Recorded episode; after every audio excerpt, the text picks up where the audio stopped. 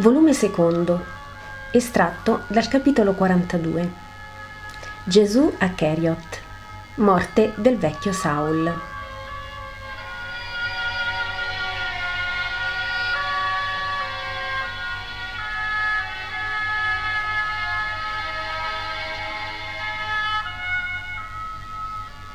Una via, discreta, immette in un piccolo villaggio questo è il sobborgo di Keriot. Ti prego venire nella mia casa di campagna. Mia madre ti attende là, poi andremo in Keriot, dice Giuda, che non sta più in sé tanto è agitato. Non ha detto che ora sono solo Gesù con Giuda, Simone e Giovanni. I pastori non ci sono. Forse sono rimasti nei pascoli di Hebron o sono tornati verso Betlemme. Come tu vuoi, Giuda, ma potevamo fermarci anche qui per conoscere tua madre. Oh no, è un casolare. Mia madre vi viene in tempo di raccolti, ma poi sta a Keriot. E non vuoi che la mia città ti veda? Non vuoi portare ad essa la tua luce? Sì che voglio, Giuda, ma tu sai già che non guardo all'umiltà del luogo che mi ospita. Ma oggi sei mio ospite e Giuda sa essere ospitale. Camminano ancora qualche metro fra casette sparse per la campagna. È palese che c'è della curiosità svegliata. Giuda deve aver gettato un grido di richiamo. Ecco la mia povera casa, perdona la sua povertà. Ma la casa non è poi una catapecchia. È un cubo ad un sol piano, ma vasto e ben tenuto, in mezzo ad un frutteto folto e prosperoso.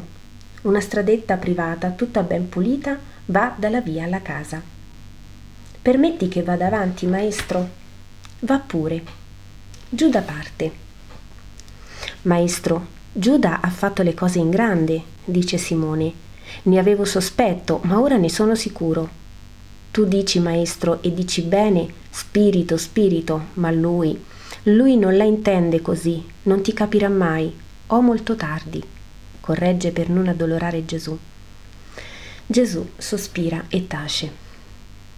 Giuda esce con una donna sulla cinquantina circa. È piuttosto alta.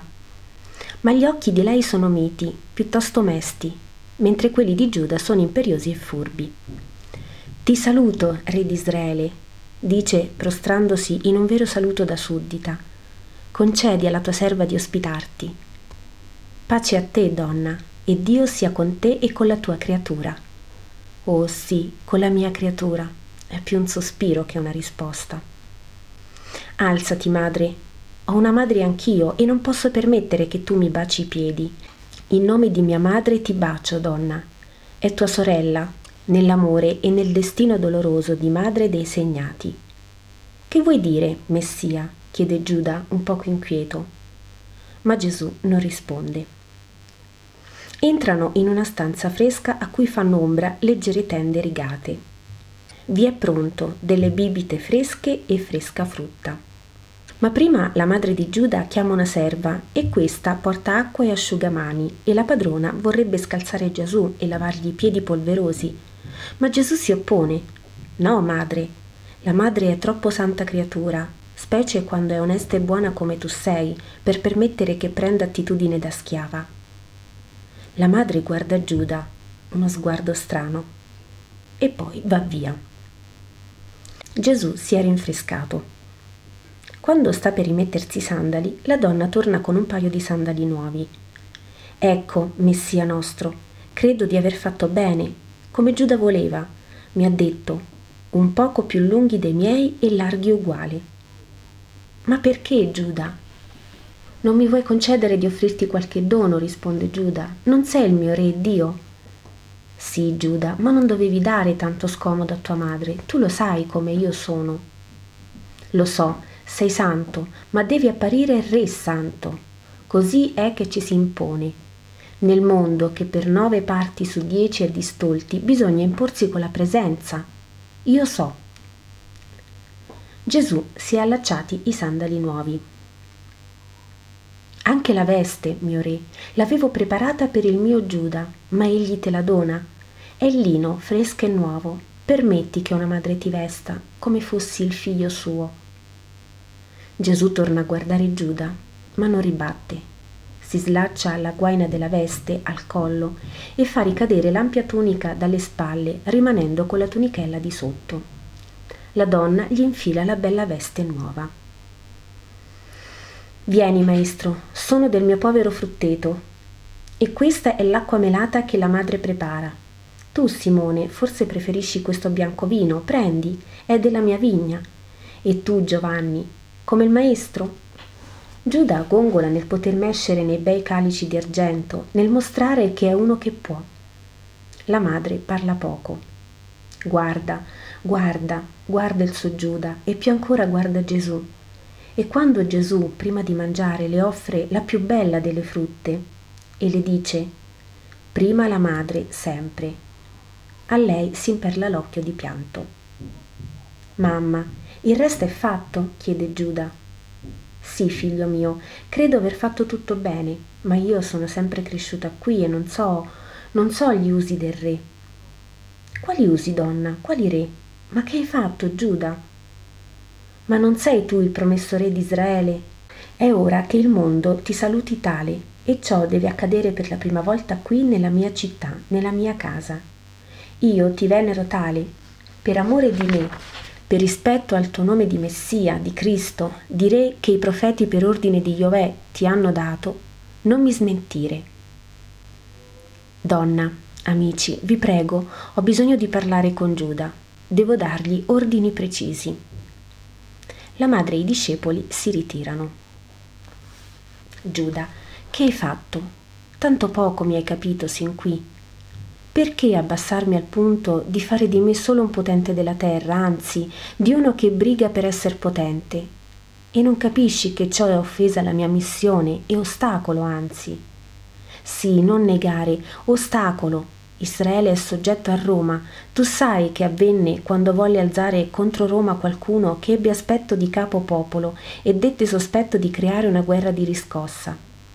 Hai sentito, proprio in questi giorni hai sentito, come si infierì su un pargolo, perché lo si suppose futuro re, secondo il mondo. E tu, e tu, oh Giuda, ma che speri da una mia sovranità di carne? Che speri? Ti ho dato tempo di pensare e decidere, ti ho parlato ben chiaro sin dalla prima volta. Ti ho anche respinto perché sapevo. Perché so, sì, perché so, leggo, vedo ciò che è in te perché mi vuoi seguire se non vuoi essere quale io voglio? Vattene, Giuda, non nuocerti e non nuocermi. Vai, è meglio per te. Non sei operaio atto a quest'opera. È troppo al di sopra di te. In te c'è superbia, c'è cupidigia, di tutti i tre rami.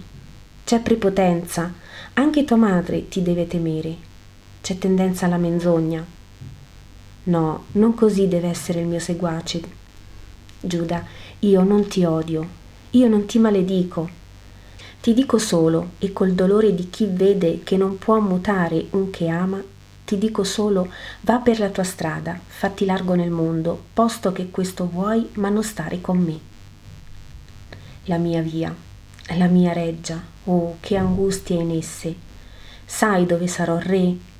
Quando sarò proclamato re? Quando sarò alzato sul legno infame e per porpora avrò il mio sangue, per corona un certo di spine, per insegna un cartello di scherno, per trombe, cembali, organi e cetre, salutanti il re proclamato, le bestemmie di tutto il popolo, del mio popolo. E sai per opera di chi tutto questo?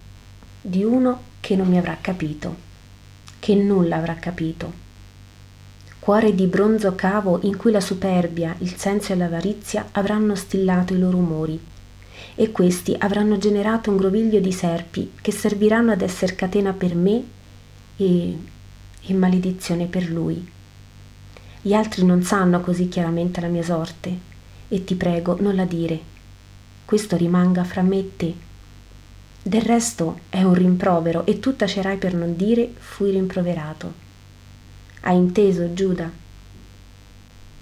Giuda è paonazzo, tanto è rosso. Sta in piedi davanti a Gesù. È confuso, a capo basso. Poi si getta in ginocchio e piange col capo sui ginocchi di Gesù. Ti amo, maestro, non mi respingere. Sì, sono superbo, sono uno stolto, ma non mi mandare via.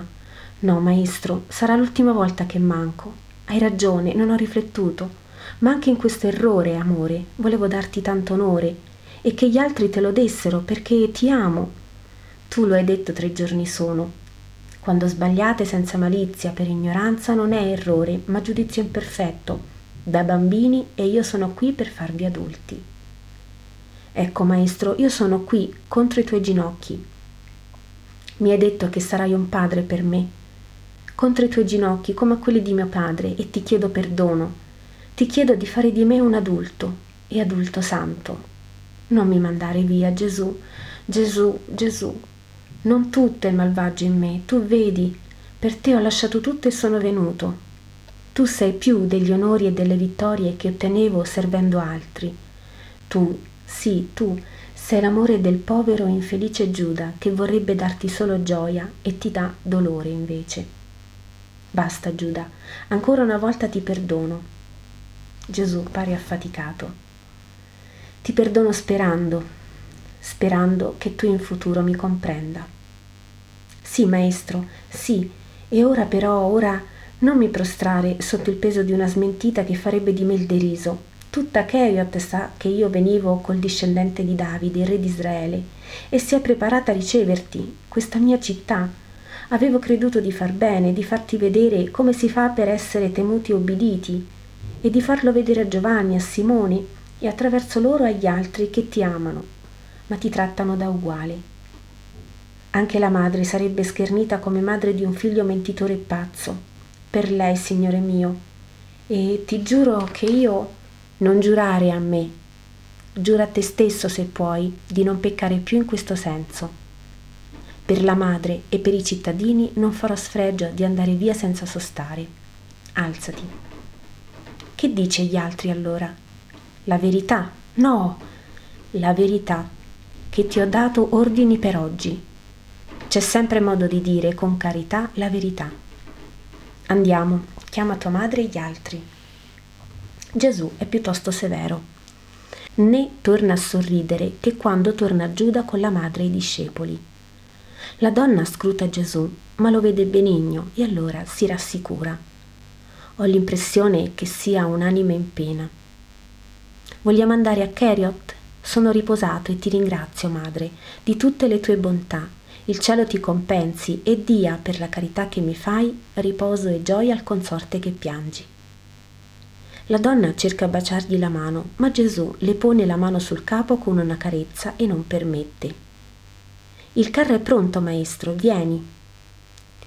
Fuori infatti sta giungendo un carro tirato da buoi, un bel carro comodo, su cui sono messi cuscini a far sedile e sopra è una tenda di stoffa rossa.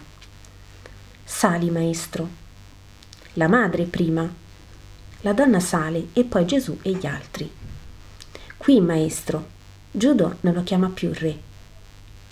Gesù si siede sul davanti, al suo fianco Giuda, dietro la donna e i discepoli, il conducente pungola i buoi e li incita camminando al loro fianco. Il tragitto è breve. Quando il carro giunge alle prime case, notabili e popolo sono a riceverlo con drappi e rami, e rami e drappi per le vie, da casa a casa. Grida di giubilo e inchini fino a terra. Gesù, ormai non può farne a meno, dall'alto del suo traballante trono saluta e benedice. Il carro prosegue e poi gira oltre una piazza in una via e si ferma davanti ad una casa che ha già il portone spalancato. Si fermano e scendono. La mia casa è tua, maestro. Pace a te, Giuda, pace e santità. Entrano. Oltre il vestibolo vi è una larga sala con divani bassi e mobili ad intarsio. Inchini, curiosità, di notabili del luogo un vecchio imponente pronuncia un discorso. Grande ventura per la terra di Cheriot averti, o oh Signore, grande ventura, giorno felice, ventura per averti e ventura per vedere che ti è amico e aiuto il suo figlio. Lui benedetto che ti ha conosciuto prima di ogni altro, e tu benedetto dieci volte dieci per esserti manifestato. Tu, l'atteso da generazioni e generazioni, parla, Signore e Re, i nostri cuori attendono la tua parola.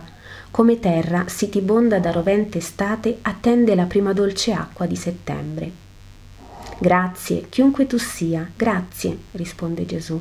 E grazie a questi cittadini che al verbo del Padre, al Padre di cui sono il verbo, hanno inchinato i loro cuori, perché sappiate che non al figlio dell'uomo che vi parla, ma al Signore Altissimo va reso grazie e onore per questo tempo di pace con cui egli rilega la spezzata paternità con i figli dell'uomo. Lodiamo il Signore vero, il Dio di Abramo che ha avuto pietà e amore del suo popolo e ad esso concede il Redentore promesso. Non a Gesù, servo dell'eterna volontà, ma a questa volontà d'amore, gloria e lode. Parli da santo, io sono il sinagogo. Sabato non è, ma vieni nella mia casa a spiegare la legge. Tu, su cui più di olio regale è l'unzione della sapienza. Verrò. Il mio Signore forse è stanco, no Giuda, ma è stanco di parlare di Dio e mai voglioso di deludere i cuori. Vieni allora, insiste il sinagogo. Tutta Keriot è lì fuori che ti attende. Andiamo. Escono Gesù fra Giuda e l'archisinagogo. Poi intorno notabili e folla, folla, folla. Gesù passa e benedice. La sinagoga è sulla piazza. Entrano. Gesù va al posto di chi insegna e comincia a parlare, le braccia distese nel suo solito gesto. Popolo di Keriot, il verbo di Dio parla, udite. Non è che parola di Dio colui che vi parla la sua sovranità viene dal Padre e al Padre tornerà dopo aver evangelizzato Israele. Si aprano i cuori e le menti alla verità, perché errore non stagni e non nasca confusione. Isaia ha detto, ogni rapina fatta con tumulto e le vesti intrise di sangue saranno arse dal fuoco. Ecco, ci è nato un pargolo, ci è allargito un figlio. Ha sui suoi omeri il principato. Ecco il suo nome, l'ammirabile, il consigliere, Dio, il forte, il Padre del secolo futuro, il Principe della pace. Sì, questo è il mio nome. Lasciamo ai Cesari e ai tetrarchi le loro prede. Io farò rapina, ma non rapina che meriti punizione di fuoco. Anzi, strapperò al fuoco di Satana prede e prede per portarle al regno di pace di cui sono principe e al secolo futuro, l'eterno tempo di cui sono padre. Dio, dice ancora Davide, dalla cui stirpe provengo, come era predetto, da coloro che videro per la loro santità grata a Dio e scelta a parlare di Dio, ha eletto un solo, un solo figlio, ma l'opera è grandiosa perché si tratta non di preparare la casa di un uomo, ma per il Dio. E così è. Dio, il Re dei Re, ha eletto un solo, suo figlio, per costruire nei cuori la sua casa e ha già preparato il materiale, oh, quanto oro di carità, e rame e argento e ferro e legni rari e pietre preziose. Tutte sono accumulate nel suo verbo ed egli le usa per costruire in voi la dimora di Dio. Ma se l'uomo non aiuta il Signore, inutilmente il Signore vorrà costruire la sua casa. All'oro va risposto con l'oro, all'argento con l'argento al rame col rame, al ferro col ferro. Ossia, amore va dato per amore, continenza per servire la purezza, costanza per essere fedeli, forza per non piegare. E poi portare oggi la pietra, domani il legno, oggi il sacrificio, domani l'opera e costruire, sempre costruire il Tempio di Dio in voi il Maestro, il Messia, il Re di Israele eterno, del popolo eterno di Dio, vi chiama. Ma vuole siate mondi per l'opera. Giù le superbie, a Dio lode. Giù gli umani pensieri, di Dio è il regno. Umili, dite con me, tua è ogni cosa, Padre, tuo tutto quanto è buono. Insegnaci a conoscerti e a servirti in verità. Dite, chi sono io? E riconoscete che sarete qualcosa solo quando sarete dimore purificate in cui Dio può scendere e riposare. Tutti i pellegrini e stranieri su questa terra sappiate riunirvi e andare verso il regno promesso. Via sono i comandamenti eseguiti non per timore di castigo, ma per amore a te, Padre Santo. Arca è un cuore perfetto in cui sta la nutriente manna della sapienza e fiorisce la verga della pura volontà. E perché luminosa sia la casa, venite alla luce del mondo. Io ve la porto. Vi porto la luce, non altro che questo. Non possiedo ricchezze e non prometto onori che siano della terra, ma possiedo tutte le ricchezze soprannaturali del Padre mio, e a coloro che seguiranno Dio in amore e carità, prometto l'onore eterno del cielo. La pace sia con voi. La gente che ha ascoltato attenta bisbiglia un poco inquieta. Gesù parla col sinagogo. Si uniscono al gruppo anche altre persone, forse i notabili. Maestro, ma non sei re di Israele? Ci avevano detto, lo sono, ma tu hai detto che non possiede e non prometto ricchezze del mondo non posso dire che è la verità, così è. So il vostro pensiero, ma l'errore viene da uno sbaglio di interpretazione e da un molto grande vostro rispetto verso l'Altissimo. Vi fu detto, viene il Messia, e voi avete pensato, come molti in Israele, che Messia e Re fossero la stessa cosa. Alzate più in alto lo spirito, osservate questo bel cielo d'estate, vi pare finisca lì il suo confine, lì dove l'aria pare una volta di zaffiro? No, oltre vi sono gli strati più puri, gli azzurri più netti, sino a quello non immaginabile del paradiso, dove il Messia condurrà i giusti morti nel Signore. La stessa differenza è fra la regalità messianica creduta dall'uomo e quella che è reale, tutta divina. Ma potremmo noi, poveri uomini, alzare lo spirito dove tu dici Certo, solo che lo vogliate, e se lo vorrete ecco che io vi aiuterò. Come ti dobbiamo chiamare, se re non sei? Maestro, Gesù, come volete. Maestro sono e sono Gesù, il Salvatore. Il vecchio dice, Odi, Signore, un tempo, molto tempo fa, al tempo dell'editto, giunse sin qui notizia che era nato a Betlemme il Salvatore, e io vi andai con altri vidi un piccolo bambino in tutto uguale agli altri, ma lo adorai per fede. Poi seppi che vi è uno, santo, di nome Giovanni. Qual è il Messia vero? Colui che adorasti. L'altro è il suo precursore, grande santo agli occhi dell'Altissimo, ma non Messia. Tu eri? Io ero. E che vedesti intorno alla mia neonata persona? chiede Gesù. Povertà e lindura, onestà e purezza, risponde il vecchio. Un artiere gentile e serio di nome Giuseppe, artiere ma della stirpe di Davide, una giovane madre, bionda e gentile di nome Maria, davanti alla cui grazia impallidiscono le rose più belle delle Engaddi, e paiono deformi i gigli delle aiuole regali, e un bambino dai grandi occhi celesti, dai capelli di fili d'oro pallido. Non altro vidi, e sento ancora la voce della madre dirmi, per la mia creatura io ti dico, sia il Signore con te sino all'eterno incontro, e la sua grazia venga incontro a te sulla tua strada. Ho 84 anni, la strada è sul finire, non speravo più incontrare la grazia di Dio, ma ti ho trovato invece, ed ora non desidero più di vedere altra luce che non sia la tua. Sì, ti vedo quale sei sotto questa veste di pietà che è la carne che hai preso. Ti vedo. Udite la voce di colui che nel morire vede la luce di Dio.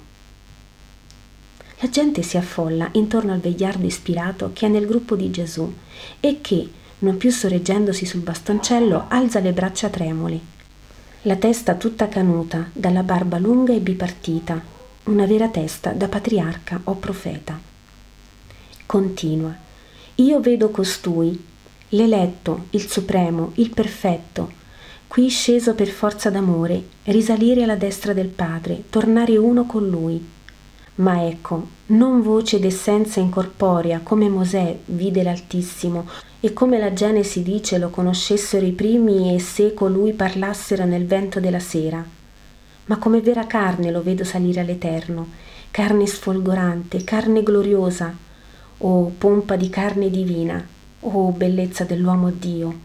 È il Re, sì, è il Re, non di Israele, del mondo, e a lui si inchinano tutte le regalità della terra, e ogni scettro e corona si annulla nel fulgore del suo scettro e dei suoi gioielli.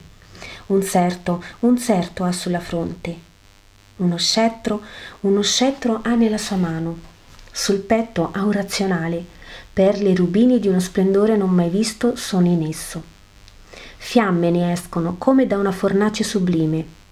Ai polsi sono due rubini e una fibbia di rubini è sui piedi santi. Luce, luce dai rubini. Guardate, o oh popoli, il Re eterno. Ti vedo, ti vedo, salgo con te. Ah, oh Signore, Redentore nostro, la luce cresce nel mio occhio dell'anima. Il Re è decorato del suo sangue. Il certo è una corona di sanguinanti rovi. Lo scettro è una croce. Ecco l'uomo, eccolo, sei tu, Signore, per la tua immolazione abbi pietà del tuo servo. Gesù, alla tua pietà consegno il mio spirito. Il vecchio, sino allora ritto, tornato giovane nel fuoco del profetare, si accascia d'improvviso e cadrebbe se Gesù, pronto, non lo sorreggesse contro il suo petto. Saul! Muore Saul! Aiuto! Correte! Pace intorno al giusto che muore, dice Gesù che lentamente si è inginocchiato per poter sostenere meglio il vecchio sempre più pesante. Si fa silenzio. Poi Gesù lo depone completamente al suolo e si drizza. Pace al suo spirito, è morto vedendo la luce. Nell'attesa, e breve sarà, vedrà già il volto di Dio e sarà felice. Non vi è morte, ossia separazione dalla vita per coloro che morirono nel Signore. La gente dopo qualche tempo si allontana commentando. Restano i maggiorenti, Gesù, i suoi e il sinagogo. Ha profetato, Signore. I suoi occhi hanno visto la verità. Andiamo. Escono. Maestro, Saul è morto investito dallo Spirito di Dio noi che l'abbiamo toccato siamo mondi o immondi? Immondi. E tu? Io come gli altri non muto la legge. La legge è legge e l'israelita la osserva. Immondi siamo. Entro il terzo giorno e il settimo ci purificheremo. Sino allora immondi siamo. Giuda, io non torno da tua madre, non porto immondezza nella tua casa falla avvisare da chi può farlo. Pace a questa città. Andiamo. E non vedo più nulla.